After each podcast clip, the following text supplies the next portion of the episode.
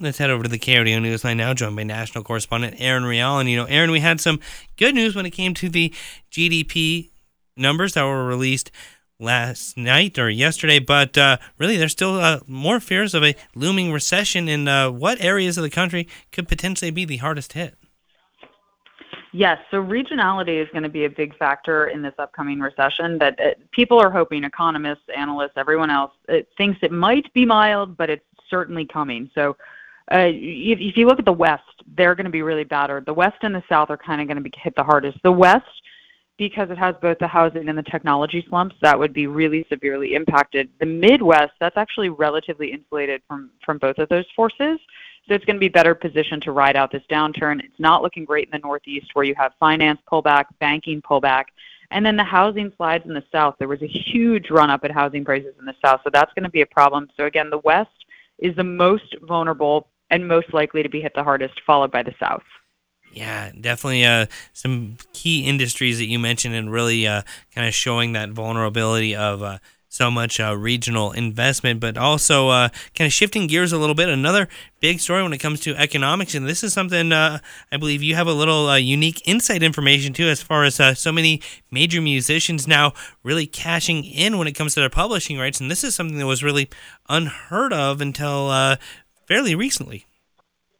Yes, so this is kind of interesting. You've seen so many big music stars Bruce Springsteen, Bob Dylan, Tina Turner, Paul Simon. They're some of the most lauded veterans in the music industry, and they're really capitalizing on their, their catalog music by selling it.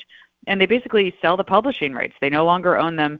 And the question is why? Why would you do this? So it's a combination of significant tax breaks for the artist and then the buyers from recording companies, but also the the music rights companies, they recognize the value of owning this established commodity, a, a hit song that they keep they can keep getting paid on. So it, this used to be older artists, which makes a lot of sense. You know, you're later in your career, you want to enjoy the money while you can. It's much a simpler a situation for your heirs to just inherit money as opposed to publishing rights. But now you're seeing younger artists, Justin Bieber, Imagine Dragons, Shakira, uh, Justin Timberlake. They're all selling their catalog of hits as well, and it, it, it's the thinking behind this is that you know you spend 10 years creating this catalog, you're now going to sell it. Spend the next five years creating more, maybe sell it again. You haven't necessarily checked out creatively yet, but you do. Listen, Justin Bieber got 200 million dollars for his money and, and in, for his uh, songs, and in order to get that much, you have to give something away. And he gave away basically every song, 290 Bieber songs that were released prior to December 31st, 2021. And now he's not even 30. I think he's 28 years old. He can either go back into the studio, hang out for a little bit.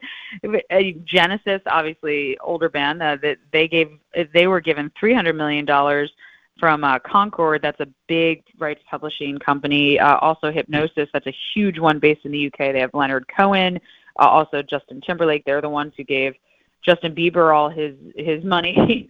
and the reason they do this is because they view a hit song as recession proof and essentially a, a commodity that it's going to increase in value. It's an, it's an asset that's unaffected by these economic cycles, and that's why they'd like to have it under their umbrella. It's so interesting that you have this going on because you think of other art forms, you know, visual arts. You you, you generally maybe movie making, you might have this kind of thing, but uh, you don't have this in in other art forms. Does this mean that Justin Bieber uh, has to then pay licensing fees in order to perform his own songs? Uh, that's a great question. Um, I believe I this is just, it, it, and that's a great question. And the fact of the matter is, every deal is structured differently. Differently, okay. I, I would doubt that that would fall under it. What we know about the Bieber deal, it includes 100% of publishing as well as artist royalties from his master recordings and neighboring rights. And the deal covers all these 290 Bieber songs released prior to December 31st. Now, is he still touring as much? I, I imagine for someone who's young and likely to go on tour again, they would work out something where that would not be affected, but everything else would. Uh, but again, this is not, we don't know all the details to his specific deal. And it's important to note that every deal is structured a little differently with different terms, different dollar amounts. And, uh, you know, like David Bowie, he got a quarter billion dollars, but he has 26 studio albums and the publishing catalog is just everything. So, mm. it, but is he touring anymore? No, not as much. So it, I can't say definitively that that's what will happen to Bieber, but yes, that is a way to structure it for some I don't know if it, his is structured that way. And Shakira, of course, she was in a cash crunch, had to pay off that big tax bill that she got hit with. So, um, you know, she yes, she may have settled so for nice some, some cash. yeah, she may have settled for maybe less than it, they were worth. All right, Erin Real, interesting uh, topic. Thank you. We appreciate it. Have a great day.